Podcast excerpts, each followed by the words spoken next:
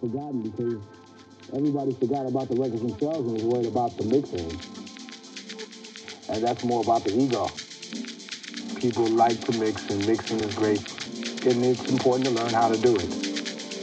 But you're doing that only for um, the idea of continuous movement of, of, of rhythm. That you want everyone to keep dancing or to keep a continuous stream of, of, of sonics running in your area. You don't do it for the ooh and ah, the show of it. In my opinion, there's a lot of different types of DJs, and I'll get to that too. But for me, in the way that I know um, it hit me was that it was the magic of, of playing music for people and it being non-stop and it being honest. And to me, the selection process has starts here. Pick out as many different things that are natural to you, that are organic to you, that draw you in specifically. And then later, you refine that process through listening. And then you present it to other people. That's DJing, that's selection to me.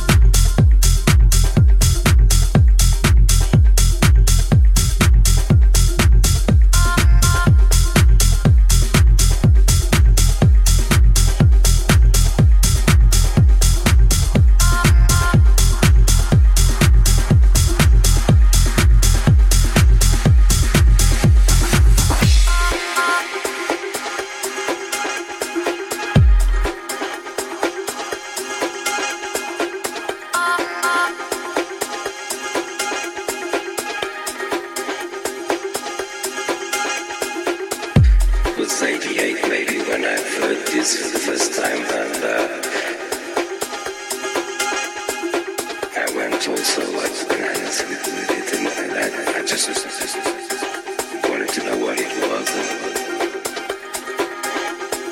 And after this record, we had a few applause on the dance floor, and I think it might be sort of the first record that wanted me to, to go to the dance floor with my eyes closed and, uh, and, and it's kind of a trademark of the sound I like.